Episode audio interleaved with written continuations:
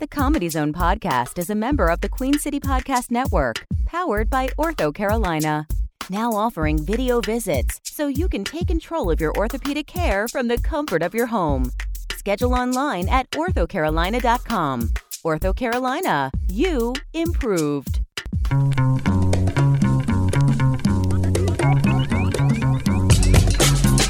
From Charlotte, North Carolina, this is the Comedy Zone Podcast.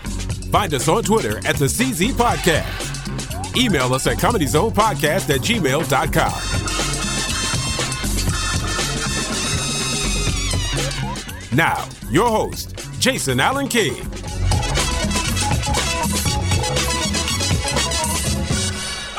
Welcome to the Comedy Zone podcast, airing on Thursday, January 14th, 2021. I'm your host, Jason Allen King. Uh, we are into the new year, and it's been pretty dull so far.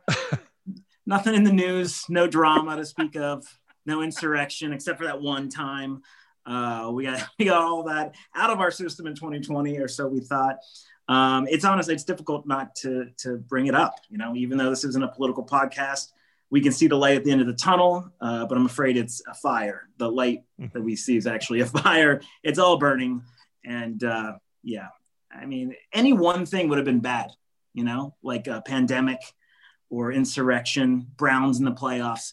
Any one of those things would be unbelievable and it would be awful. But we have we have all these things happening at the same time. Reads like a bad script. Um, it's I, I just you know it, you know that laugh that turns into a cry? That's that's 2021 that's that's what we're dealing with right now. Already. Um, already. That's right. Uh, i'm i'm here at home but i'm looking at uh, the wizard himself the man behind the curtain the amazing brian baltashevitz.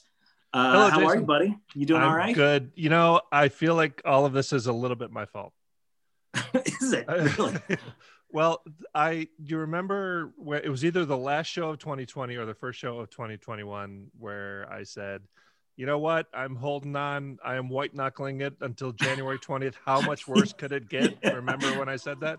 That was you. This, yes. This, this may be my fault. So, oh man, yeah. All I can do you, is apologize. You, re- I think they were talking about you on CNN. That's right. That's, That's exactly it. Because we're, it's like they're like, ah, it's nine days, eight days left, or whatever. Yeah. It's like there's some shit can go down in in eight days. That's that is proven crazy. And I was about to tell you that you have a calming effect on people, and now I can't say that in good conscience. Oh, I, I didn't mean to wheeze your gig there. Sorry about that. um, like usual, I like to you know say a couple words at the top, say hi to you. But I, I mean, let's should we should just get into it because yeah, I'm enough. super yeah. I gotta be honest, man. I've outdone myself this week, this episode.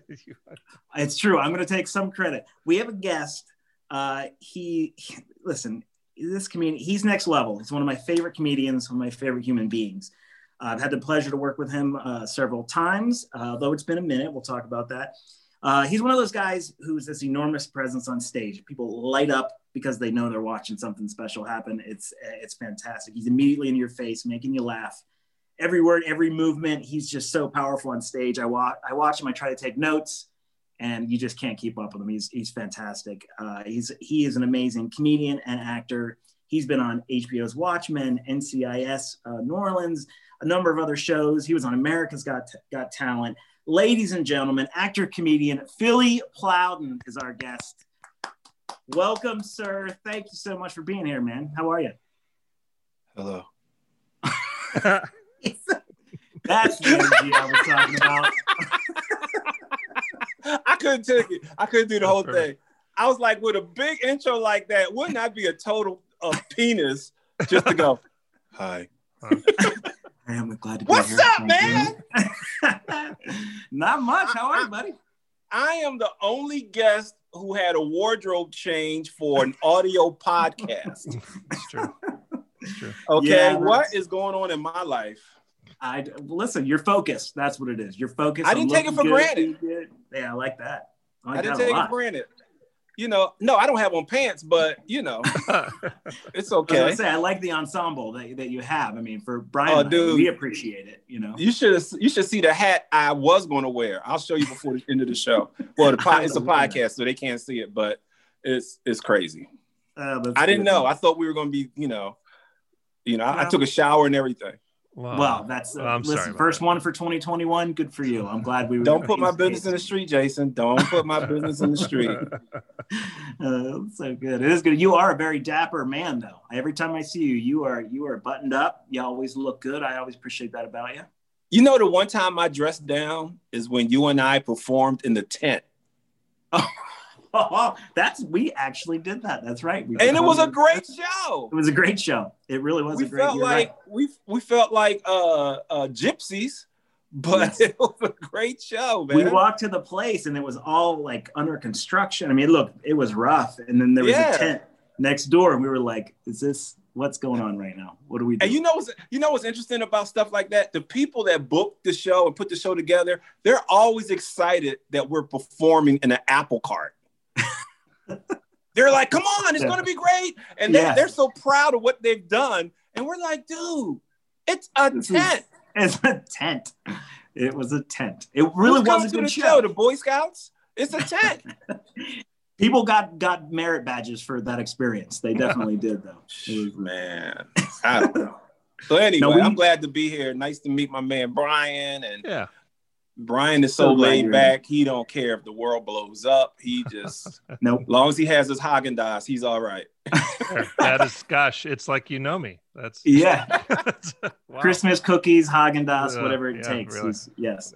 Um, I did. I mentioned some of that political stuff, and I know that you're you are uh, you're in Atlanta, and and I know there wasn't much going on in Atlanta over the last two weeks. It was probably very quiet, sleepy little Nothing. town. Does that stuff? Uh, and I'm not asking you to talk about politics, but I mean, how's it been down there? I mean, is it what's life um, pandemic?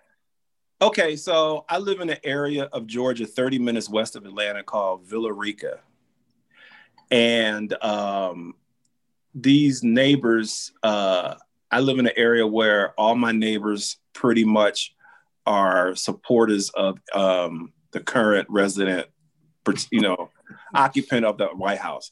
Right. Now, here's the thing. When you're going to the grocery store or, you know, wherever you're out, and about, it's a small town. Your house is bigger than this town. Wow. And they're just some of the nicest people. Love just, that. I mean, just some of the nicest people until you say something and then a switch goes off and their eyes turn a different color and it's you can't you know it's, it's a totally no, different ball game yeah. yeah. So so therefore I don't say anything but hey, how you doing? blah blah blah. Now, as far as like I'm a political junkie. So as far as all the stuff that's going on now, the the thing that bothers me the most is when someone tells me what I just saw I didn't just see. Mm, boy. That's the only thing that bothers me. Yeah. And I could, you know, so it's it's so much. It's when people just believe that they're right, they just believe that they're right. They think that we're brainwashed and we think that they're brainwashed. So only person is probably not brainwashed is Bernie Sanders. right. There is definitely a lot of uh, like my I got my neck is sore from looking this way and that, and saying, "Wait, what is going on? How could I just saw this?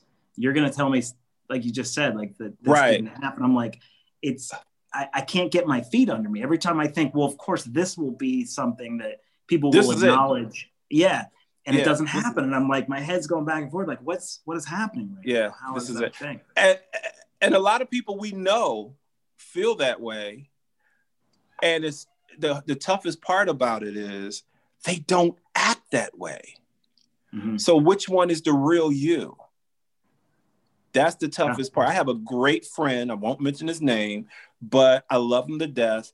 And he will literally give you the shirt off his back. I mean, the gigs that I've done for this guy, he's mm-hmm. um giving me extra money and and his his demeanor, his he like sends my kids money for graduation from college oh, and high school. But it, he's okay with all this stuff. I'm like, but that's not who you are. So that's the part that freaks me out. If that one yeah. guy would say, you know what, I made a mistake, I would feel better yeah, yeah. I, I have seen that quite a bit. Uh, the same, the same, this weird attitude where you're like, all right, I know you as a person. I've known you for a very long time. This happens, and yet they're not. They they they are under a spell. It is like yeah. people are under a spell that that it gets turned on when when this. I, I can't figure it out either, man. Yeah, I so, really can't. So now the fact that you said that, I know I'm not by myself. So good. No, no, no, you're not. And I, you know, I had a conversation very recently uh, with someone that was very similar as a family member, where I just sort of uh, I blink at them like just in a daze at how could you how could you possibly right. feel this way and not acknowledge that something is going on, and on, not only not do they not acknowledge that that this odd behavior is happening, but they turn it on everyone who's not in the same right. And anytime anytime you have a point that is so obvious, a deaf person can hear mm-hmm. it. They hit the same phrase. Now I feel like I'm being attacked. Yeah. Right. Right. right. And I'm like, but it's just the conversation. Anyway, I don't know.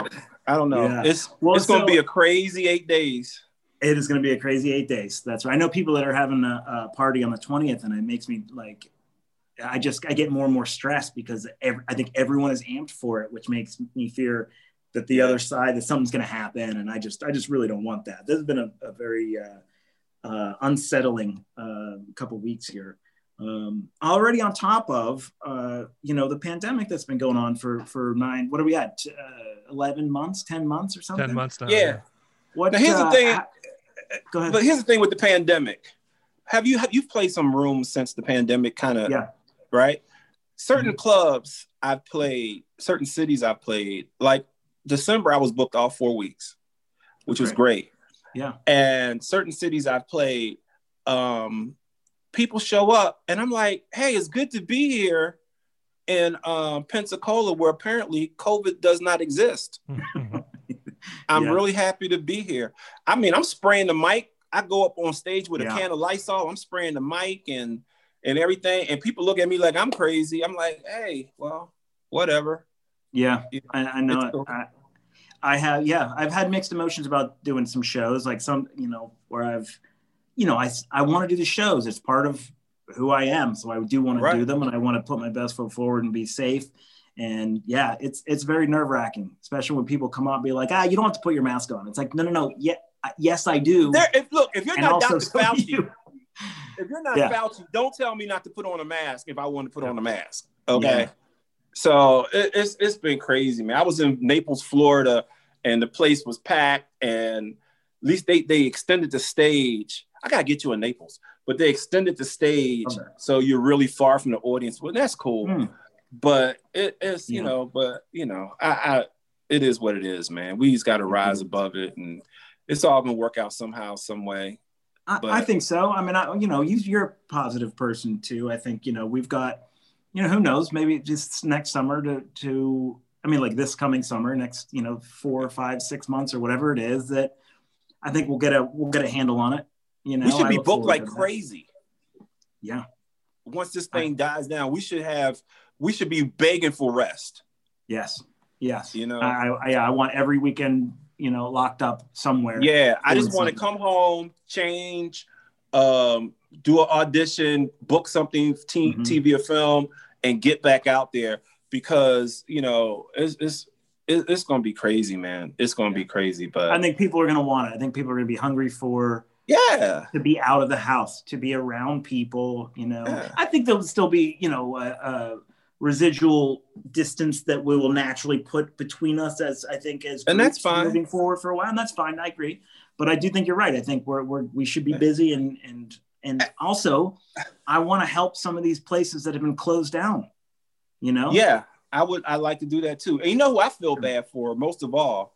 Um hookers. I mean, uh, come on! You want to? You're in the you're, you're in the up close business. That's right. Service industry. You're right. You're in the service industry. You're an essential worker. That's right. And and you can't really. It's hard to perform fellatio with a mask. That's all I'm saying. hey, that's funny. I should have said that last week. That's funny. That's right. That's good. now but, you, we mentioned before that we've done some shows together, and I was trying to think: Did we meet in did we do our first show in Hendricks in Hendricksburg? No, I know exactly where we met. I know exactly the time we met. We met. Drum roll, please. yeah, I'm excited. Um, Lake Norman. Yeah. Oh my God, I, I, I do remember. Yes, I and we front. met in Lake Norman, and we just clicked like instantly. Yes. we clicked instantly, and I thought you were so cool and your, your material was cool because I like people who are cool off stage and you know professional and funny on stage. But we just clicked, and I, I totally then we agree. bumped into yeah. each other someplace else. Yeah, and... I think you did a show at the Comedy Zone, and I came to see you at the right. the, the main room. Uh, at the main room, yeah. which they'd never booked me for the weekend because Philly, you're great. I mean, we love you. You just don't have followers. You just you're just not big enough. Well, why don't you help me get big, Hef? You know? Yeah. Yeah, I don't want to do that. Then I have to pay you more. yeah, it's crazy because you I, crowds are never uh, anything but thrilled and and uh, just exhausted after your shows because of how much they've laughed. So I, I don't uh, get it. I, you know, I know Hef and and um, uh, Joel and, and Lynn. They're great guys. I really like them personally. I just I, I from what I hear from um, Greensboro, is just a couple of guys, you know, that they could have used that push, you mm-hmm. know, because their word goes a long way you know. Sure. But they have their reasons. They're business people. Whatever. What can you do? I don't know. Yeah, I mean, sometimes it'd be nice to know, kind of get in their heads on on some some decisions. But uh, you know, I, I that's above my pay grade. I don't, you know, I, yeah. they're always they've always been good to me. They've always um, been great to me. I mean, I have so. zero problem with. I just wish, because you know, at some point, everyone has to graduate from everything. Mm-hmm. You know, and I love working certain rooms. Like, what's only hell gig only because of the hotel, and I think you played it. was uh okay I, okay which was what's which was the worst hotel for you I, I, I think it was the one with the ghost in it oh my I, god that's a whole different story that was a different yeah a different i'm How trying about, to think it's the one with the ghost in it and that's where you know what happened yeah i know Okay. And yeah, I refuse yeah. to stay there. Oh, really? I don't. Yeah. So I guess we don't have to say where exactly it was, or do or do we care? I mean, is that all right? Nah, let's let's see what happens. yeah, that uh, it's it's like a condo, and right. anyway, the long story short is, Billy and I are both just nervous as we walk into the place. There's like animals on the shelves. It's like an old person lives there and like and we go upstairs and it's literally Philly and I are like, what do we? So we just lock our doors, cross yeah. our fingers. I'll see you in the morning, hopefully. I had something against the door. I had a, a chest against the door, and we sat in the hallway and we were talking in the hallway. Yeah. And I said, "Look at this! Look at this stairwell here." it was terrifying. This is terrifying. like a ghost would walk past this or come up the steps. It was yeah. the freakiest thing. Now, comics know what we're talking about. Yes, they do. Yes. Okay. But just to leave some suspicion, but you know, but the hotel, the worst hotel I've stayed in, uh, Columbus, Georgia. Mm. That was the worst. Great room, great crowds. I knew you were going to say that. Ever. The re- but but I didn't stay there because the actually Will Jacobs and I uh, we played that room, but I don't know what happened with the hotel that weekend, but they put us in like an Airbnb like just around the corner from the place. And apparently it was just that weekend because other people have gone back and I don't think it's that setup. Well, so I they, they, avoided that. The story behind the hotel is two things. The owner of the club owns the hotel. Ah. So, but the thing, you go to the, the snack bar or the snack shop, it was like Walmart they had every they had food, they had snacks, they had a TV set you can purchase. It was crazy. you go to the room, it was like the Addams family meet the Munsters. oh and you throw in a little hint of good times. Uh. And that's how bad the room was. But then they upgraded to the Hojo down the street, which Love was still horrible, but not as horrible. Yeah. But it the Hojo was so bad, the water was brown. You was like, you know what? I've been oh, driving how many hours? I'll just be funky on stage. I don't want to put liquid cancer on my skin. oh my God. Does that does that burn you up? I mean, was there a point where you were just okay with that as a comic and you kind of grew out? Of? It? You got to a certain point and you were like, all right, I'm not doing this shit anymore. the only thing that used to bother me about it was, and I don't know if you ever experienced this, when a club puts you in a bad hotel and then you crack jokes about how the bad how bad the hotel is, and mm-hmm. then the club owner gets mad. I'm like, right. you want to put a comedian? That's like putting expect. a right. You gotta expect it. Yeah. You gotta expect. You gonna put me in a club that's, I mean, a hotel that's horrible and expect me not to talk about it? That's that's ridiculous. That is, uh, yeah, that's that's not a that's not a good idea. I mean, that's, I mean, I don't talk about clubs either, like like the actual comedy club, but I've seen people go up and beat up a club because they're not doing r- things right as well. You know what I mean? Like, yeah, I've done that. I've done that before. Yeah. I, I did that once in a club. Matter of fact, it was a zone room. It was a room they were trying in Orange City, Florida it was near uh it was like east of Orlando or yeah northeast of Orlando mm. and the guy got mad because I made a joke about the club and and he pulled the gun out when he went to pay me he put a gun Whoa. on the table to try to intimidate me and wow. he paid me and um I called Lynn I was like dude this dude pulled out a gun and they never booked anybody else. Wow. Yeah, they were done. Shit. That's yeah. uh yeah, that's that's pretty that's pretty scary business right there. I, yeah. I he was drunk mm. and then oh, he tried boy. to go on after me. He tried to do a post show. wow, and he was bad. so that drunk that they quickly. Yeah, they tried they tried to get him off stage. He was on the he was drinking and yeah, so I remember because he's the man is Billy Paul. You know, me and yeah. Mrs. Jones and he was talking all this stuff. People were walking out like in droves. Wow. It was crazy, man. I had man, it was crazy. I don't yeah, I'm gonna say that's gotta be up there on stories. Oh my god. Yeah, I never had a gun. I played black clubs and never had a gun pulled on me. So Holy shit. I, I am uh, uh, I am remembering more because James uh, of the first time we met because James Hodge uh, I hosted James Hodge opened for you. Right. We met out front. I remember my friend Ike was there too. Uh, man, that was awesome. Yes, I yeah. remember it all well. And then we went and did it. And, and Hendricksburg was one of the first road gigs that I done, thanks to you. Really? Yeah, you you you brought me. That's why I was. That's why I connected that with it. It was the first time we met because that was the first road gig, and that thanks, like I said, thanks. And I took you. you didn't I have you come to um Florida too, right? Uh, yeah. I'm trying. I was trying to think earlier. I was trying to think um, of all the places. Uh, um, oh shoot. Uh, uh shoot. Snappers. Yes, that's right. That's that's exactly where. Yeah, we had a. And I love that there. weekend. That was a great weekend. Yes. Yeah, we had a great week there. So. Yeah. You know what I like about working with you? We'll have a mm-hmm. good time and we'll laugh and we might see each other during the day. But at some point, you're going to do a disappearing act. And you don't find out what you did until you look at social media. And next thing you know, there's pictures of you with a seven foot hooker. Uh,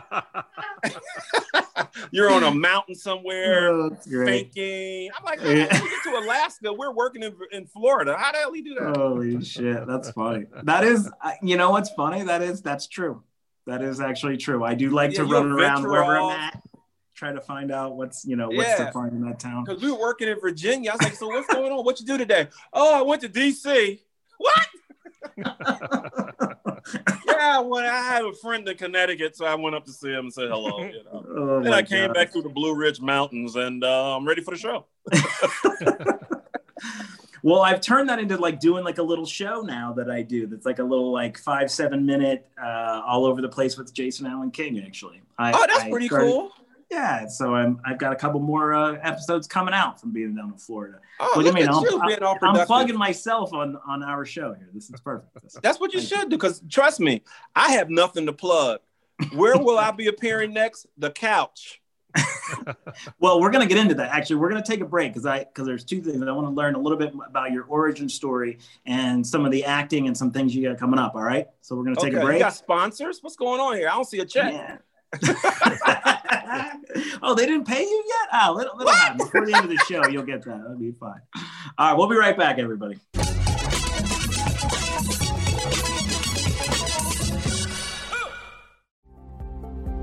At Ortho Carolina, my personalized orthopedic care feels like home because video visits bring my provider to me.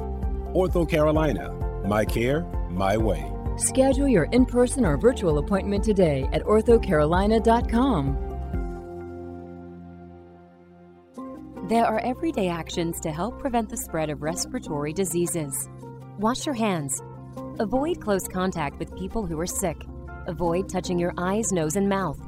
Stay home when you are sick. Cover your cough or sneeze. Clean and disinfect frequently touched objects with household cleaning spray. For more information, visit cdc.gov/covid19. This message brought to you by the National Association of Broadcasters and this station.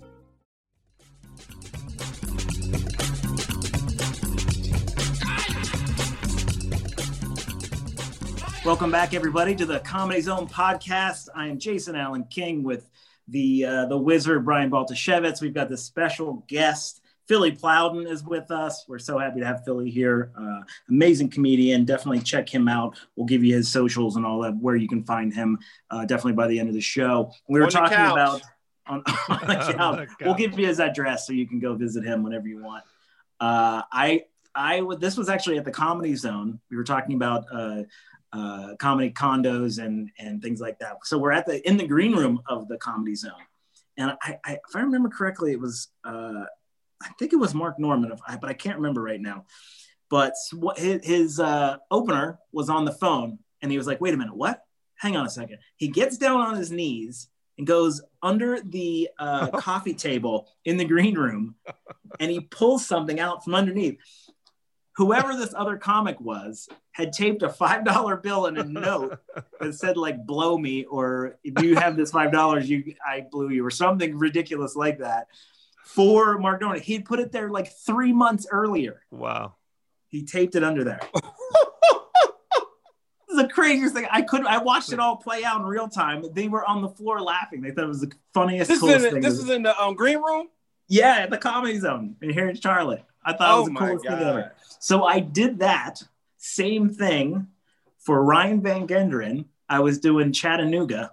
Okay. Um, uh, Comedy Catch in Chattanooga, and I it was like two weeks before I that that I had was going out there, and I knew that he was coming a couple weeks later. So I I figured he was staying at the condo. So I taped a five dollar bill.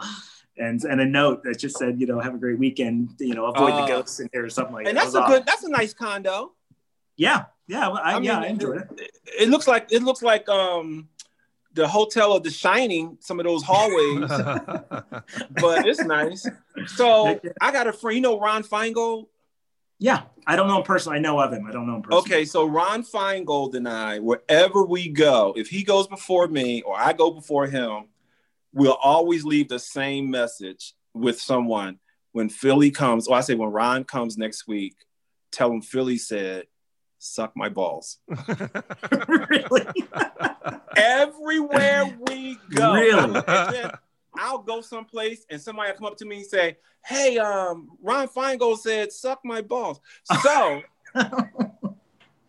Ron, I think the last time I played Kazi's, mm-hmm. Ron came the next week. I told the whole audience, my buddy Ron Feingold's coming at some point throughout his act, just yell out, suck my balls. I get a call Friday night late. You son of a bitch. Are you kidding me? That's amazing. The whole audience, I jump on stage, I start my act. Suck my balls. Holy shit. That's amazing. That is yeah, amazing. that was fun. That's literally ball busting. I, you know what? I ha- now I have to have Ron on in like three weeks, and so that you I can tell, tell him, him that's yes that story. Yeah. Like Philly wanted me to tell you, he was on a couple weeks ago. He said, "Suck my balls." Suck my balls. oh, and awesome. when we get when we talk, just normal, we talk. His wife included. Whenever we get off the phone, okay, all right, talk to you later. Suck my balls, and we hang up. this is just for for comedians and any and comedy fans that are listening. This is this is this comedians exactly this right. Is this is do. exactly it. Inappropriate, just suck my yeah. balls. And this is why a lot of us are single or in bad marriages. Because because the partner they don't get it. Nah, they yeah. don't. They got to roll their eyes. They like, oh, right. why'd you say that? I'm like, suck my balls. and the thing is, it isn't just like you know schlubby open mic comics. Philly is a very handsome, put together dude who's saying suck my balls. Oh, it's hilarious. People. It doesn't matter who, what kind of comic you're talking about. They're all just suck my balls. So. That's great. Well, how tell every, I mean, I'd like to ask your origin story. Um, where did comedy come from in your life? Was it a kid thing or did you, what happened? Well, uh, Jason makes it sound like I got hit by the comedy car. Yeah. what happened? Were you not looking when you crossed the street? Um, I was talking to a friend today. I just grew up around laughter. My parents were funny, even though they weren't together. My parents were funny. My uncles were funny. I grew up, all my friends were funny, and we used to sit on the steps and watch and listen to um, Richard Pryor records, Bill Cosby yeah. records. But at the time, I was the one tapped to be either a professional athlete as a football player or basketball player. Hmm. So hmm. thank God my son picked up that that torch I dropped and he's played overseas and everything. Yeah. But um, and I, if I plug my son, I got to plug my daughter. She graduated from NYU with a, a graduate degree in um, um, uh, what is it? Uh, social work. Okay. Good Just in case they hear this, because my kids are genes. like, wait a minute. To this day, if I give one a piece of gum, the other one's like, yo, where's mine? I'm like, you're freaking grown. so anyway, so I always grew up around comedy and um, oh, humor, and my mom was just yeah. hilarious, man, hilarious. I've watched my mom literally do a tight 20 minutes on a bus trip and just have people crying, laughing. So I just grew up around, and of course, like every other comic, I got kicked out of class, mm-hmm. being funny or whatever, and you know, and then you try it professionally, and then you fail for decades, and then you get that one. You know, this is a lot of comics who are big today. They always talk about how uh, they got on stage the first time ever and they killed. A lot of them, other than Chris Rock, maybe they don't talk about the fact that they died for six years yeah. after that. But the worst thing that happened to me was my first time on a professional comedy stage. I crushed. Yeah. I got a gig, and luckily I never made it to the gig because I kept missing the bus and then I went back to the comedy club and I didn't get another laugh, like a good laugh, for two months. Man, two months. Failure is a part of the success. Yeah, yeah, sure, sure. But do you think that that that jolt of of immediate success had a lot to do with it? If you failed the first time out, would you have gone back? Do you think? Probably not, which is a great question. Um, probably not. I don't know. I don't know. I don't know if I had the e. The thing about that that first show, it gave me the arrogance to come back. Mm-hmm. You know, I was like, yeah, I, "Oh, this is easy." Yeah. And then I came back and yeah. I didn't know nothing about joke structure, callbacks, how to read an audience. And then for years, I was trying to be what I thought the audience wanted. Mm-hmm. And the day, let me tell you, and I think I've told you this personally, you know, in private, the day things clicked for me was when I stopped caring. Yeah. You and I have had this conversation in depth. Yes. Yeah. And once yeah. I stopped caring, everything worked out. I don't care who. And the other thing that that took me to a different level mentally that I carry with me every show. I did a show. It was a um, a woman's um, singles ministry at a church in Orlando because I'm from Orlando, and no one showed up but 11 women. Some of the ugliest people you ever want. Well, that's a whole nother story. And they were like, Why are we single? I'm like, Bitch, do you have a mirror? but anyway, they sat around this big round table and they said, Well, we're gonna ask you to perform. Okay. And I did 45, 50 minutes for 11 women nonstop. Pow, pow, pow and that's the day everything changed. I and till this day, I can stand in front of any crowd, anytime, any place, and get the reaction that's required for a professional comedian. And another thing that helped me was you ever have somebody tell you something, then years later you get it? Mm, sure, yeah. It was a comedian named Doug Dome. I think he's mm. retired, living in Alaska mm. now. And he said run, to me, he said to me, um, uh, Philly, anybody can make 1,500 people laugh. He said the trick is getting the same response out of five. Yeah. And I was like, yeah, all right, whatever. I was a host then, I didn't care. And then I remembered that because small audiences used to intimidate me. Because if you got six people and you say something and only two laugh, you can hear the fact that four people didn't laugh. Mm-hmm. Yeah. Right. But that used to intimidate me. Anytime it was a small crowd, it used to intimidate. Now, like I just got finished playing um uh, Myrtle Beach. We had shows like eight, six people. Yeah, right. It was fine because my mind is calibrated not to care. And the people enjoy themselves as, as if it's packed. It's like right. ministers now, all these ministers are preaching to empty churches.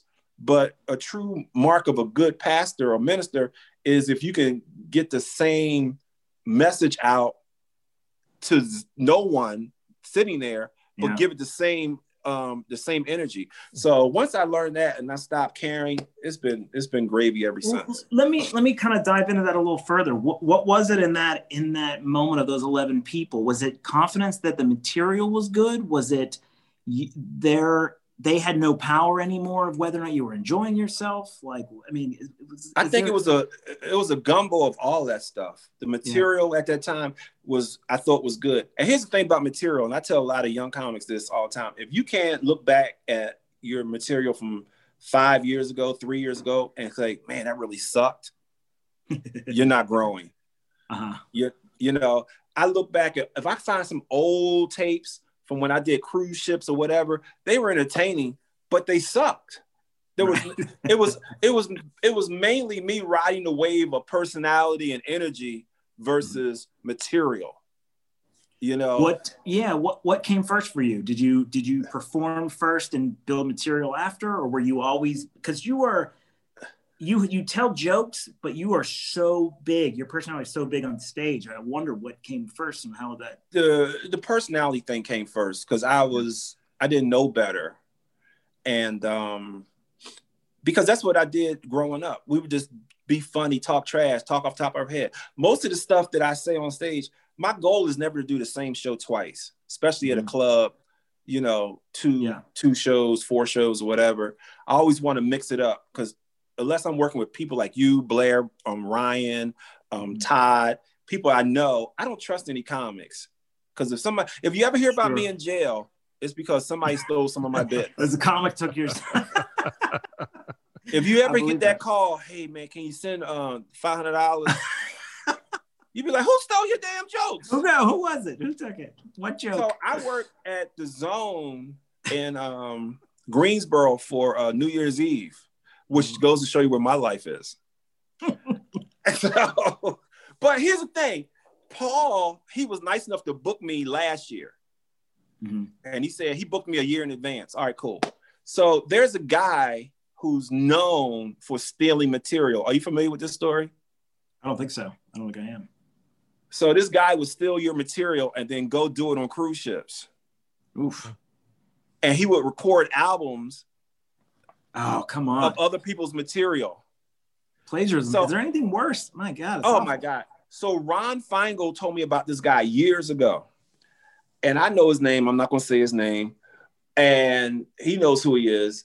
And uh, I walk in the club New Year's Eve. We had one show. They had to cancel the second show because it's a curfew. And I'm sitting there, and the guy comes up and he introduces himself. And I was like, oh, hey, what's up? And he was all happy to see me and da da da. And I text Ron, I said, What's the name of the guy? And he said, That's the name. And I said, Oh my God, he's here. Right. So on purpose, I channeled Jonathan Winters and uh, uh, um, Don Rickles and just did stuff off the top of my head because yeah. I did not want somebody to put me in jail.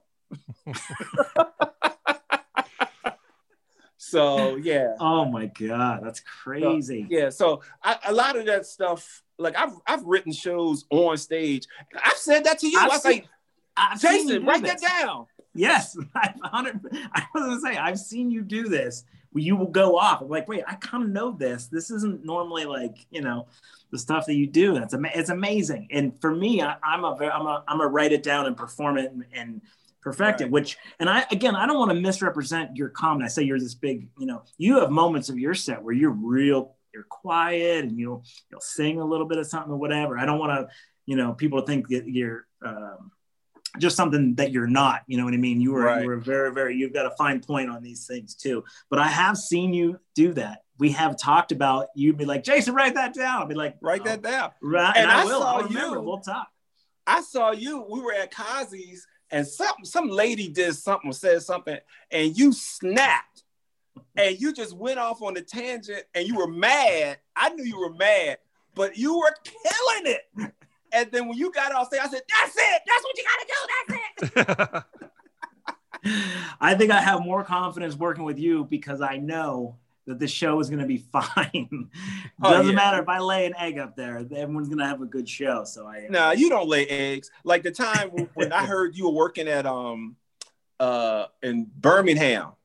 Yeah. And I yeah. and I called you. I think I called and said, whatever you do, don't say nothing for like 10 seconds.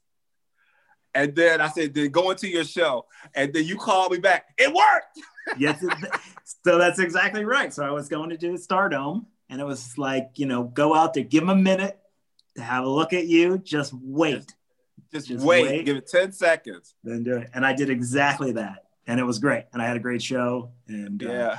Yeah, there, I, I, think that the folks at the zone were a little nervous sending me out there, weren't sure how I was going to do, and it actually went really, really well. So, have you heard? Did Todd ever tell you the story about when he was at the um, Stardome? Coming off early.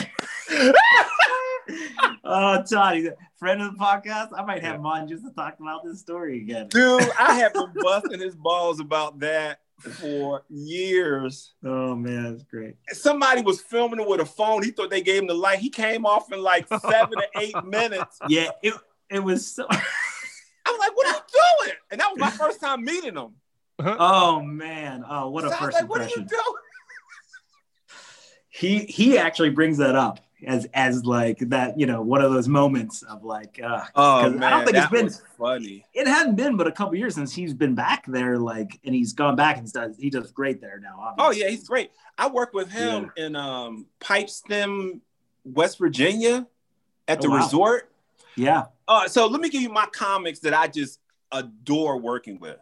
Excellent. Yeah, that was going to be one of my questions. I'd love to hear it. You, Blair. That's my ass. Ryan. you, Blair, Ryan, Todd, um, Jesse Jones. Love Jesse. You know Jesse. Yeah, for sure. Yeah, he's great. Jesse Jones. And um, of course, my people in Florida, um, Ron Feingold, Tim Wilkins, uh, um, James James Yan. Um, uh, James Yan is such a. I, I I know him only like you know we're not super close, but I know he's a super nice guy and has a great reputation. One of the nicest people you can ever meet. Um, yeah. I'm sick of looking at his ass.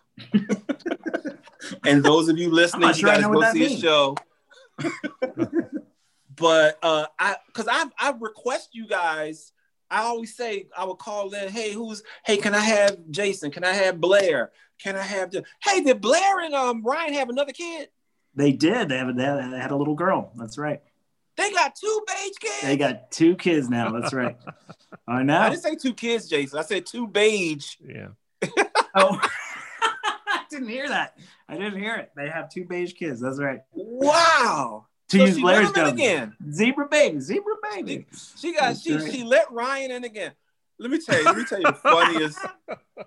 let me tell you one of the funniest stories with Ryan. so I'm not gonna put his business in the street, but he said but yeah, but that's right. Philly, can you drive? because I can't drive. Why can't you drive? Well, see what happened was. What? and when he told me the story, I was like, what? oh, so good. Oh my God. I work. He's so funny, man. He's such a nice guy. Yeah, my, he is one of my favorites, man. He is he's absolutely one of so my favorites. So funny, and just the nicest dude. And Blair is like, oh, I love Blair. Yeah, uh, she's she must be neurotic while she sleep. I think I think she's got a uh, her brain is very active. Is how I very active. She's a very active. Brain. I love them. I yeah, love they're, they're fantastic. They're so like two interesting sides, uh, uh, opposite sides of a coin. They're really kind of amazing. And Ryan, yeah. he is someone that when I see him, I, I, I, will tell him his jokes back to him. I mean, that's how Karen! much I love. Him. Yeah, I, that's one of them. I know. I love that joke. It's such a great joke. Oh my I god, I love that joke. I love his face when he tells the joke. Yeah. Stay on the right side of him. I mean, are you kidding me? I could literally do his punchlines for, for his. Yeah, for I just love, you know, and I work with yeah. him a bunch of times. I just worked with Jesse in um, uh, um, Myrtle Beach. Jesse, oh, that's a good show. You and Jesse did the show together. That's fantastic. Yeah, we worked together a couple times. Jesse's hilarious, man. Yeah. Hilarious. And he's just a nice guy. We we stayed in the Such condo. Nice it, was a, yeah. it was a nice condo, and we were sitting there watching TV. And he's just a nice guy, man. I like nice people. Yeah. You know? Well, you know, this brings up a question actually. So Jesse, I know, has uh it's kind of sketch and improv background. And with so much what you do as an actor, I mean, you are you uh skilled at all in improv? Is that something you've ever kind of dabbled in? Have you not seen my shows? I mean, it's obvious. it's obvious no, to me. I, see, I just for the audience is what. Oh, I for the audience. I'm sorry. I'm sorry. it got personal for a second. I'm so used to talking to you. I'm sorry. Uh, and Brian, just jump in whenever you want. Uh, I'm okay. yeah, I've done improv, and I prefer to do. I've done shows where it was 90% improv. Yeah. And like, matter of fact, one time at Kazi's, I was like, just boom, boom, boom, boom, boom, boom, boom. And I kept saying, let me do some material. And then I was like, but why? you know? Yeah, right. That's that's why I don't that's why I don't do well in LA and New York. Because they're such material uh, driven markets. And I right. just want to have fun. And I don't want to go up and think. Every time I'm thinking, um, that's when I fail. Mm, that's a very that's a very Im- improv sort of mantra there for sure. Yeah, every time I'm thinking or whatever. Now I know what I'm going to do or whatever or where I want to take yeah. the show, but I hate thinking. I just want to be. I watched um uh Sinbad the other night on YouTube, and uh he did something. Okay? I hope he's doing better. I know I, I haven't heard much. I haven't, yeah. but I tell you what, when he comes back, pray God he does, he's going to kill. Oh, yeah, yeah, yeah. He's talking got, about this. But sure. his his show was his show is mainly improv, mm-hmm. you know, and he's one he's so he's one of the most underrated cats out here. Couldn't agree more. Yeah. You know, Sinbad. But um, yeah, I love doing improv, man. I love it. I love it. I I mean, you may have seen me. Sometimes I'll do a whole little sketch and act out, absolutely, yeah. On stage, something yeah. somebody said or did. So I love it.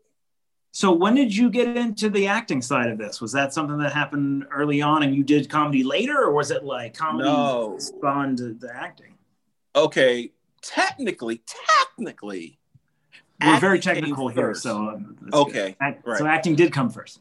acting came first, but I was in third grade in this in Catholic school, and I was in um the the Christmas play playing Joseph, and I did that. That was my first acting thing in the acting uh, realm as a kid in third grade. And I remember coming home and throwing up.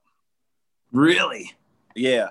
Now the stand up really catapulted me to do everything else because right yeah. now, like people always think because you do stand up, you want to be on a sitcom. If someone offered me, let me tell you about my sitcom audition. All right, let's do it. I don't know how much time we got, but you got me rolling here. All the time in the world. Yeah. So this lady sees me in um, Port Charlotte. You played Port Charlotte. Mm-hmm. She says, I got a friend who lives in Atlanta who's a casting director. You got to meet us. All right, cool. I meet the friend. We hit it off. She brings me in for an audition, a NBC drama and an NBC sitcom. All right, cool. So in my mind, oh, I'm gonna do this, I'm gonna add this, I'm gonna take this out, da da da. I go worst audition ever. This is like two years ago, maybe three yeah. years ago. Worst audition ever. She said you cannot veer off the script when you do sitcoms. Not a word. Really? Okay. Not okay. one word, not a vowel, nothing. I didn't know that. So she had, she said, do the dramatic piece. I crushed the dramatic piece. All right, I'm going somewhere with this. Now, a month or two later, she brings me in for another read for dramatic thing. Boom, I get a call back. Boom, I get another call back. Boom, I get another call back. The whole entire time, I was doing an impression of Columbo. right? The whole every time I came back, I was doing an impression of Columbo. Right? They didn't know it, but I knew it. Because yeah. Eddie Murphy said, whenever you see him with a gun and he's looking, he said, I'm doing my impression of who? Bruce Lee. Right? Wow. So I'm doing my impression of Columbo. I didn't get the part, but this is the thing that was funny. She says to me, Philly, you nailed it. You know, comedy, not so good, but dramatic, but drama, you're pretty good. You're good at drama. Comedy, not so much. Oh my God. So I said all that to say this. People think because we do stand up that we want to be on a sitcom. If somebody offered me an opportunity to audition and it worked out and I got it, I'll take it. But drama is where my heart is. And I would love to do drama, you know? And let me you know, tell you why. This is this is the part that's gonna freak you out. the reason I want to do drama because the person that made me think about it and sparked this in me. You ready for this? Can I get a drum roll, Brian? Let's, Can do, it. Uh, Let's do it. Yeah, I'll let it one in. Yeah. Howie Mandel on Saint Elsewhere. Yeah. Okay. Wow. Okay. He did drama, but he was the guy who put the glove over his face. Yeah. Yeah. And I was like, this guy's wacky as hell. He's he's like a, a inch above Bozo the clown. and look at this. And ever since then, I wanted to do drama. I didn't know Howie Mandel was a comedian because I knew him first from that. Yeah. From Saint Elsewhere, yeah. Yeah. Yes. So I saw him later. I was like, this coked up guy is the he's funny. I didn't know that. That's great. He's hilarious. Wow. You know, it's like Bobcat Goldthwait swallowed uh, uh, uh, autistic kid or something. wow. And then, you know, there's a lot of people on his head and it blows up yeah the, the the the drama and, and comedy and the timing is is actually a very very thin sort of uh, margin yeah yeah because yeah. we get out comedy is need, drama some would say yeah if i need to get somebody a thrill laughing i got clubs you know i yeah. i got i got len and joel who can put me in greenville you know. So you're are you still hitting the the acting uh, uh, pretty hard? I mean, I know you are. Yeah, I, I, had an audition um Saturday. Was it Saturday? It's for a dramatic piece. Excellent.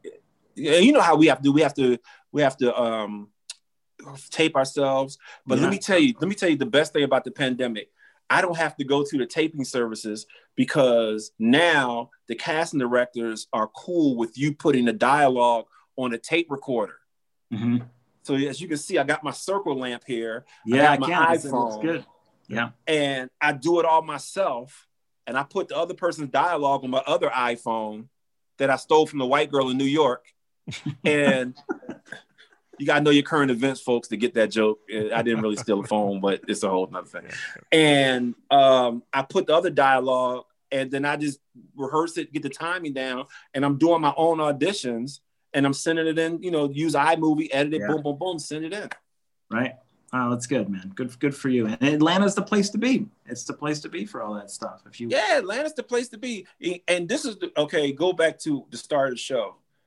The reason Georgia is now blue is because mm-hmm. so many people have relocated to Atlanta, mm-hmm. and they yep. don't have that mindset right. of yesteryear. Yeah. You know, so that's yeah. why that's one of the biggest reasons why Atlanta's turned blue and Stacey Abrams was um, holding yeah. a baseball bat against people's heads. That's right. I applaud her for that. Yeah the, yeah. the last decade, in fact, I think it was 10 years ago that we shot the pilot of Homeland here in Charlotte was was this January, like mm-hmm. like literally like four days ago. Was 10 years. And wow. it was it was in that that time frame that first of all Charlotte was blowing up. We had blowing movies up. and TV shows happening at the same time. Atlanta was years ahead of us in what they were doing, and it would only get bigger from there. And that you're talking about 10 years of an influx of uh, you know a lot of artists and crew members and I would say like-minded people that are you know the same uh, ilk as us. So yeah, it, I think it changed the the pulse of, of that city in, in big ways. And everything that's happening in Atlanta now was supposed to happen in Orlando when they built Universal Studios, right. and it didn't happen because a certain governor didn't want to give the incentives to to the um, industry. Boy, we're getting into we're getting into those topics that get my blood going because I. uh, I so. am I'm in that in that world and have been for a long time, and the political influence on that and and it can it affects lives immediately in in in the present in the moment, and they, you know, uh, I think make very very uh, uninformed decisions that affect a lot of people. And a lot yeah, of people it'll, man. it'll frustrate me to no end but a lot of people. um, well, I mean, we certainly wish you success in, in, the acting. I know, I know you're you're great at it, and uh, so, and I know, I mean, America's Got Talent was something that you uh, uh, had a, oh, a great season on America's Got Talent. Why don't you r- run us through that experience if you can? Okay, so America's Got Talent. Let me tell you how that was 15 years ago. Wow, really? People and people advertise like this guy's on America's Got Talent, and I'm like, I mean, people come to the club, they they look up the YouTube, whatever, right? Yeah. But that was 2005. No kidding. I, I wouldn't have guessed it was yeah. 15 years. So let me tell you how I got America's Got Talent. Mm. It was I auditioned at the Javits Center in New York City, and oh, wow. I got there late. Late as in it was late in the day. They were about to wind up, and mm-hmm. I was one of the last people to go into the to the room. As oh. my foot touched the threshold, boom! I'm like, Brrr! and the guy says, "Hold up, we need to turn the camera on." Oh wow! And then I did whatever and walked out. Cause in my mind, I'm a headliner. I need to go last anyway. Yeah. that is. And amazing. then I got it and then I got on the show, and the bit that I did on the show, I was going to do another bit, and at the last second, right before they introduced me, I said, "Hey, is you think it's okay if I do this bit?" And I talked to a couple of people, and they said, "Yeah, I think it's cool. You think it's cool? Yeah, I think it's cool." And I went out and I did that bit, and I didn't come out like you know, I came out the way you see me mm-hmm. walk on stage. Yeah. And that was the thing that kind of you know, got me to the next level on there. And then they didn't wow. use any comedians that year. Oh, really? To my memory, yeah. And yeah. it was a weird show. People, dude, a guy did a PowerPoint presentation and he made it onto the uh, like two shows. there were so many talented people that they did. It was like they needed to have the the the, the court gesture, the fool, the the novelty I guess that's how they do the ratings. But when I mm-hmm. tell you, I saw some of the most talented singers and dancers and comedians, and they didn't get on the show. No kidding. Yeah, so that's how that went down. And I got recognized once. I was out after church with my kids. They were small at the time, and I was married at the time. We were at a restaurant, and some people recognized me. And my kids, man, they went nuts. Oh my God, he recognized me! so that was the best part of that experience. Now fantastic. my kids don't give a damn as long as the money is coming. uh, well, I, am curious about this. Like, one, I want to know what's next for you, but kind of before we get there. So I ask uh, everyone who comes through here uh, whether or not they consume comedy. So obviously you do when you're at the club. Um, do you watch comedy? Do you seek comedy on Netflix or these no. other places? Do you? Very rare. Very rare. I might watch. I might watch a Chappelle. I might watch Rock, but mm-hmm. it's like I have a friend say, "Hey, I got tickets to the comedy club. Want to go?" No. and then she drags me to the club and gets mad because I'm not laughing. Well, well, I told you I didn't want to go in the first place. I'll go and see great comedians and not necessarily laugh myself. Actually, yeah. I'm just. But the thing is, when I don't know about you, but when I go to a club, especially if it's a name act, I'm studying. Yeah, that's right. I'm not trying to be entertained. I can do what he's doing, you know? So, yeah. and I'm not trying to sound arrogant, but we're in the same boat. He's just on a different level.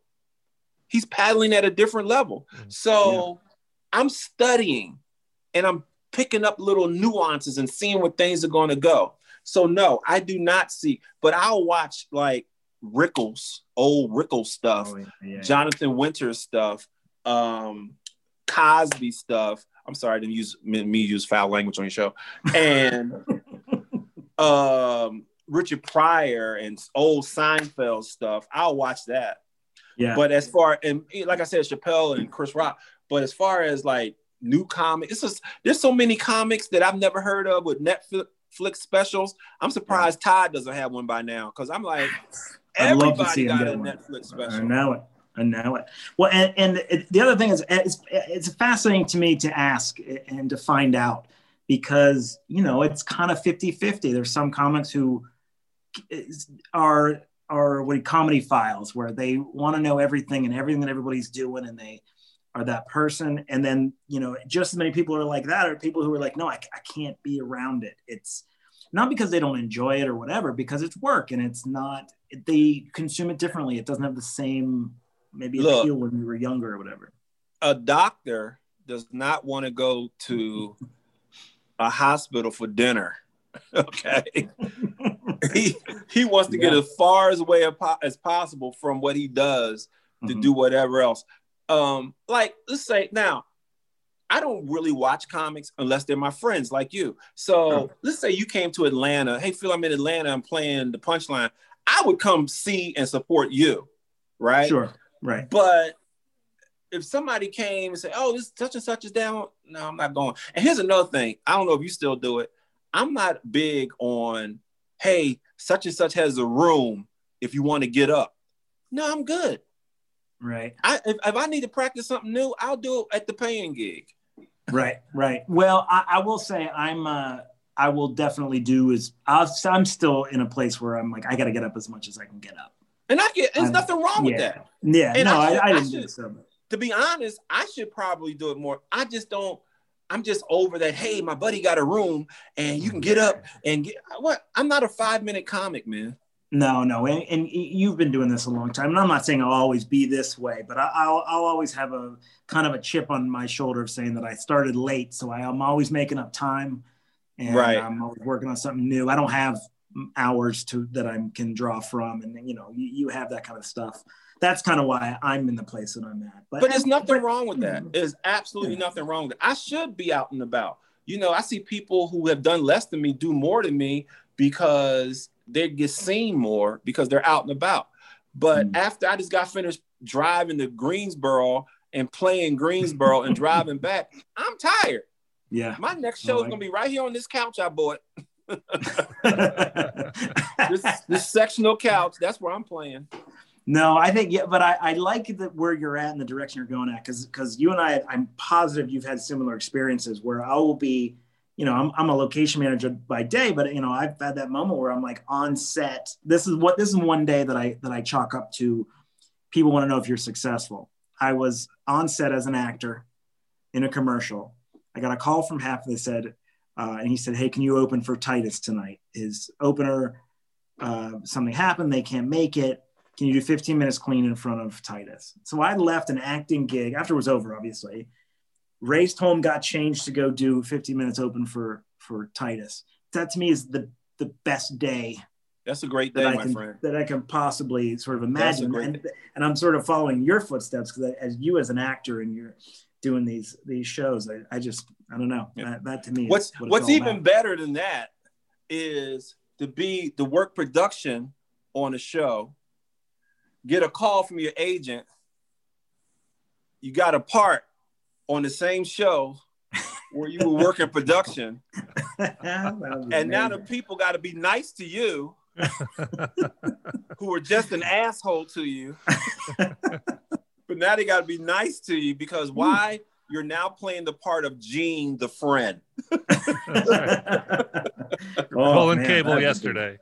Yeah, that sounds Today, amazing. That's great. That so, and you you do work. You work clean. You're a clean comic. I mean, I wouldn't call it clean. It's more like, well, I don't use the F word. That's, I don't use the N word. There's always say, nuances to that, but yeah. Yeah, and I say S word once for one bit. Um, but it's more like a PG 13 ish. Sure. You know, but I can work clean. But yeah. All right, so let me tell you what just happened to me recently. I'm not going to use any names. And, and, you tell the story, but this is something that I that I the more longer I'm in comedy, the more I admire. But go ahead, go ahead and tell that. Um, I was working this club recently. I'm not going to say where in case this person hears it. And this person works like church clean. No problem. They went up before me. They work church clean. No problem. I get up. I do what I'm going to do. The second show, it was like Dolomite came back from the grave. and it pissed me off, not really? because I had to follow it. It pissed me off because they felt, in my opinion, I could be right. It pissed me off because they felt like they had to um, they didn't want to be left out or something, or they were trying to up me or whatever. Yeah. And you got a t-shirt on that says prayer is the answer, which works better for the, the first show that you did, which was good. But why are you trying to do? Why are yeah. you coming down my street? You know, I, I, don't like. Yeah, I don't like comedians yeah. who compete you know, especially on a if you're in a competition, yeah. But I don't like comedians who feel like they gotta be better, or I'll show you and and drop yeah. f bombs just to be dropping f bombs. Mm-hmm. What's the goal here? Yeah, it wasn't. That's not the show you're on, too. That's what it sounds like. yeah, what's the goal? The show you're on. Yeah. So anyway, that's my little thing. But what were you going to say? Well, that's uh, that's just something that I that I think is a a common conversation or discussion when it comes to comedy is working clean versus working dirty and and and I know I mean th- listen we could we could talk for hours on on it but I just so I always find it interesting that I like being able to to kind of do both and, and sort of not be the dirtiest comic in the world uh, by any stretch right. for me personally but I've always thought you you know and I know you talk about sex and all kinds of stuff so it's not like I don't mean to suggest you're a church clean comic I just mean you you walk the line really really well and I, well to I mean, me to me, subject matter um, is could be PG thirteen, but just the language doesn't. For me, it doesn't mm-hmm. because even I had an audition the other day.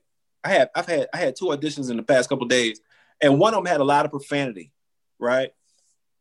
Profanity doesn't even look right coming out of my mouth because I used to be that guy when I first mm-hmm. started. All I, I thought the F word was the was the best punchline in the world. Mm. And then my ex-wife, when we were dating, I'll never forget it. She said, Why do you talk like that? And she was so disappointed in me. I stopped cursing cold turkey. Hmm. Yeah. So that's where that came from. I don't like, you know, so, and I'm what I'm where I'm going with this is what looks right coming out of your mouth. There you go. Okay. So for me, the F word doesn't look right or sound right coming out of my mouth. Mm-hmm. Ass, that's my word. that looks and sound right coming out of my mouth. Yeah. Right? You, you, know, I beat your ass because my mom, that was her word. so that looks and sounds and feels right coming out of my mouth. But right. the F word and, and the S word, that that's that's not something that looks right and feels right coming out of my mouth. And the audience will pick that up. So uh, the uh, did I still have you guys? My, something happened my. So that's really interesting to hear you say that because I had like this six month period. I don't know if I was in a dark place, but I was writing super controversial jokes and just kind of filthy and that kind of thing. And I did that and I tried it for a while. And you could literally, I literally saw the audiences like push back in their chair, just like, oh, this does not right. right at all. Right.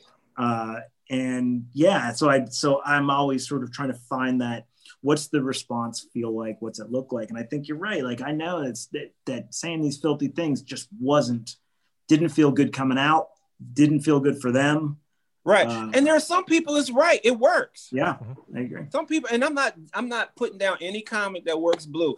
I've had comics come up to me um this comic out of florida named amy dingler i think that's her name and she was so nice. I love Amy Dingler. And she says, Philly, this is my first time meeting her. We were doing a show in Vero Beach, Florida. And she says, Look, I work blue. Is that okay? I was like, Sure, go ahead. And she was so blue, it was black, but it was funny and it fit yeah. her. Yeah. It there fit go, her. Right. Yeah, it fit her. So, it, but that's what made it work. You know, that's right. what made it work. So you got to yeah, do what, what works. I certainly don't want to give anyone the impression that I have a negative opinion on working blue either because I don't. Some of my favorite comics are are blue. They are just filthy, right. and I am I, I I love some good humor that that'll make you blush and you're just like oh shit, you know. Anything right. that makes you sort of kind of balk like that, I think is is amazing. So, um, man, that's awesome. I love it. You mentioned some other comics to watch: uh, uh, Blair, Ryan, Todd, Jesse. Um, can you tell everybody where where they can find you? How do I how do I go? What do we how do I Google you? uh, just put in Philly Plow. I'm on all the platforms. And now, one of my New Year's resolutions or a promise I made to a good friend, I'm going to do better with social media. Here's my thing I don't need pats on the back. And I see people on social media just, hey, I got a sandwich. I don't care. I don't want, if I have something to promote, I'll do it. If I have a niche, I'll do a video. So I don't, I haven't thought of a niche yet. Yeah. You know, so I'm not on social media just for the sake of being on social media. Sure. You know, I mean, anybody can masturbate in public. It's not recommended. Some of the social medias I've seen, it really it resembles that. So right, that's what I'm saying. Just yes. to do it, anybody can masturbate in public just to do it. It's not recommended. So if I'm on social media, it's on. I'm on there to either fuss about what's up north or promote a date, promote whatever. And here's the thing: I had a, this is my issue when the clubs talk about followers. Let's say I have 10 million followers, mm-hmm. right? That 10 million could be a California and mm-hmm. Canada. How's that going to help me in Greensboro? so that's the dumb. Whatever happened to talent? Yeah, well, uh, you know it's funny. talent. I tell people all the time: if there's someone at the club whose whose name you don't recognize, go see them. Right? Because yeah, but you're gonna love it. You don't have any preconceived notions. You don't know their style. You're gonna love it. And then you got these internet comedians who look, whatever way you can make it, you can make it. That's cool. Mm-hmm. I was at the comedy zone in Greensboro, and you know how they have the, you know, who's coming soon? There it looked like a they were about to have an NAACP meeting. They had so many brothers coming to that damn club. I was like, where are the white comics? there are no more white comics? These poor white comics not getting to work. This is we embarrassing. Need to a, we need to we need to have a telethon for the white comics. There's a lot uh, of white comics out of work. You can send uh, any of your emails or letters to Philly Plowden. Uh, you can just Google him, send him that on his Facebook or whatever. That is awesome, man. That's, amazing. man, I can't like, believe I, I, can't believe you you uh, came on the show and uh, took some time out to hang out with me, man. I, I, I just think you're amazing, Philly. I really appreciate it. You you call it taking time out. I call it having something to do finally. well, you, uh, I know you're probably sitting on your couch right now. I, I can't tell, but no, uh, I got, I, I got the little it. setup. This is my little audition corner. I got my chair yeah. and I got my light and I, and I turned the TV down just for you. And uh, look, I got this new couch, this new sectional. It's so comfortable. I haven't slept in my bed in two months. Man, you're do- you're making all good decisions. You're making this couch decisions. is like, oh, if I can make love to this couch. Remember that joke Richard Pryor had about if you know if I, I don't get the booty, I can bang this couch. I now have that couch. All right, I'll be sitting on the chair when I come over. Yeah. yes, uh, because you know uh, this couch is it's, it's, talking to me now. It's just it's, oh, it's like hurry up. Leave those people alone. Come sit on me. You know? I love well, everybody. Th- this has been a uh, just a fantastic conversation with Philly Plowden. Google him. Go see him. It sounds like I mean you're still doing a lot of shows in Florida. Florida yeah, I'm going to be out, in. Uh, I'm going to be in Vero Beach in uh, in February. I don't even know the date. Excellent. You played Vero Beach, right? Not yet. I haven't been to Vero Beach. I keep oh, hearing about see it. See if I can get you to come to Vero Beach. Done. I'll do it. I'll um I'll email Lynn tonight or tomorrow and say, hey, can uh, Jason King come to Vero Beach? I got to find the dates. I'll text you the dates first to okay. see if you're available, and then um you'll come and we'll have Brian open the show where he'll just stare at the audience and then bring you on. Could do that. We can do that. All right. Look at that, Brian. We're going on the road, buddy. I'm in. I'm ready. I'm ready. I'll drive. Hey, I'll thanks for drive. having me. Uh, you're the best, Philly. Thank you very much, uh, Brian. Any any thoughts? That Philly's calling you out there. Any any, any thoughts? Uh, wrapping things up here. Uh, you know, this was great. I have heard your name, um, obviously, you know, before around Charlotte, but never had the opportunity to uh, to see you. You know, it's nice to get to meet you. I'm looking forward to seeing you one day, hopefully very soon uh, in the future in person when we can shake hands and and hang out. And I, I would Thank happily you. open for you guys. I think that'd be a lot of fun. Thank you, sir. Yeah, that would be fantastic. Yeah, we normally are, are in a studio uh, doing this. So, Philly, maybe next time we see you, we'll actually be face to face and do this thing live. It'll work for me, man. Stay safe. Uh, love you guys. Jason, you know you my stone cold brother. didn't I stay at your uh, house once? I stayed at your house once, didn't I? Yeah, I think you did actually. That's right. I stayed yeah, at your you, house once. You're so right. cool, man. You're so cool. You know, I'm in a house now. I got a house now. No, I didn't know that. I think yeah, you were talking I, about getting one, but it's been a yeah. I got a house now. I got. I live in a redneck neighborhood. I'm so happy. I'm 30 minutes away from the city. Uh, if you open the window, you can smell the uh, what's that stuff? The the the the, the redneck smoke. Uh, I don't know. Marlboros. What are we talking? No. About? What's that drug they everybody's on? Crack. No. What's the other one? Meth. meth. That's no, it. it's there meth. It oh, right. Yeah. yeah, yeah. You're probably surrounded by Yeah. yeah, man. This. Ooh. I've seen some beige white people out here, Jack. wow. Oh my God. Well, everyone. Yeah, just, they don't. Uh, if you see Philly, you know, check on him, make sure he's okay. That's all. Yeah, That's they, all they, they don't go to the tanning booth no more. They smoke it, then the, the, the tan just comes out their skin. Oh man. Well, listen, guys, that is our episode. Thanks again, Philly, for coming. Brian, you Thanks were the best. Me, uh, we uh, we got shows coming up. Um, uh, well, every week, Brian. So we, we, won't give anything away on who's coming up. But uh, everyone, be safe out there. We have insurrections and a new president coming, and we've got pandemics. So keep an eye on your neighbors. Let's everybody do the right thing, and just look for a laugh wherever you're at. And uh, for Brian Baltashevitz, I'm Jason Allen King. It's the Comedy Zone podcast. We'll see you next week. The Comedy Zone podcast is a production of Comedy Zone Worldwide and is recorded in a bunker just off the Comedy Zone showroom at the AvidXchange Music Factory in Charlotte, North Carolina. The executive producers of the Comedy Zone podcast are Brian Heffron and Brian Baltashevitz. Talent Wrangler is Mike Hall. Original music composed and performed by John McKeever.